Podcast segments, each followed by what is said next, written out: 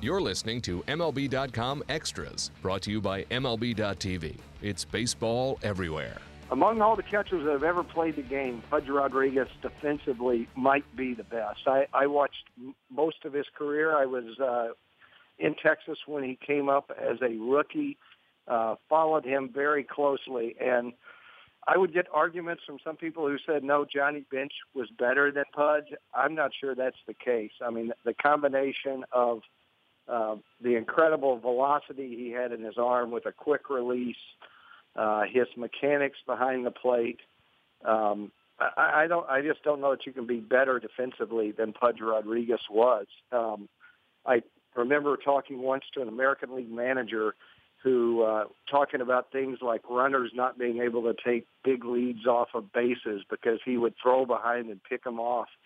Uh, he said that defensively, having him there for nine innings every night might have been worth one run a game for the uh, the team that had him catching when he was in his prime. And his prime was a long time. Talking about a guy that won the Gold Glove uh, at catcher in each of his first 13 seasons. He was at, at both an All-Star and a Gold Glover uh, each of his first 10 years in the uh, major leagues. Uh, just an incredible, uh, incredible player. And he he hit the ball well. He came up uh, always seemed to be able to hit the ball hard, and over time, um, you know, came came up with the ability to uh, hit for hit for average, hit for power, uh, and really he just kept getting better. Unfortunately for him, the teams with the Texas Rangers weren't that good, but he did move on and play for some some really strong teams. He had a great year with the Florida Marlins in 2003, caught the last out of the World Series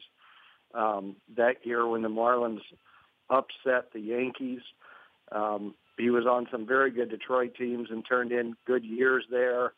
Um, you know, he's a guy that um, was a 300 career hitter all the way through his age 36 season, and, and he played so long. He played uh, almost until he was 40. Played 20 parts of 21 seasons in the big leagues, and by the end dropped off a little bit below 300. But that was really only because um, he was still valuable enough defensively and all around that teams wanted to have him in the lineup even at even at the end when he wasn't as good. And you know, if, if you look uh, just the pure numbers throwing out runners, to me that was the absolute uh, best part of his game was firing down the second base to catch a runner who was stealing. He he caught 46 runners or 46 percent of runners uh, throughout his career and played at a time when the league average was 31%.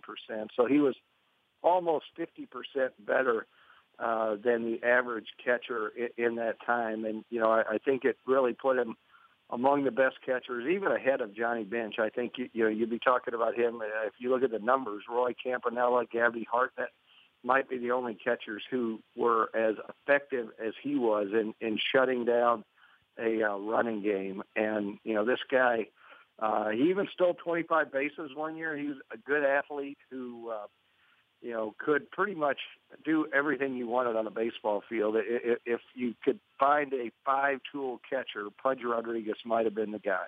MLB.tv Premium, the number one live streaming sports service, is celebrating 13 years. Watch every out of market regular season game live or on demand in true HD. Real time highlights, live look ins, pitch tracking widget, and more. MLB.tv Premium includes a free At Bat 15 subscription. Watch live baseball on over 400 mobile and connected devices. Watch at home, in the office, or on the go every night on every device.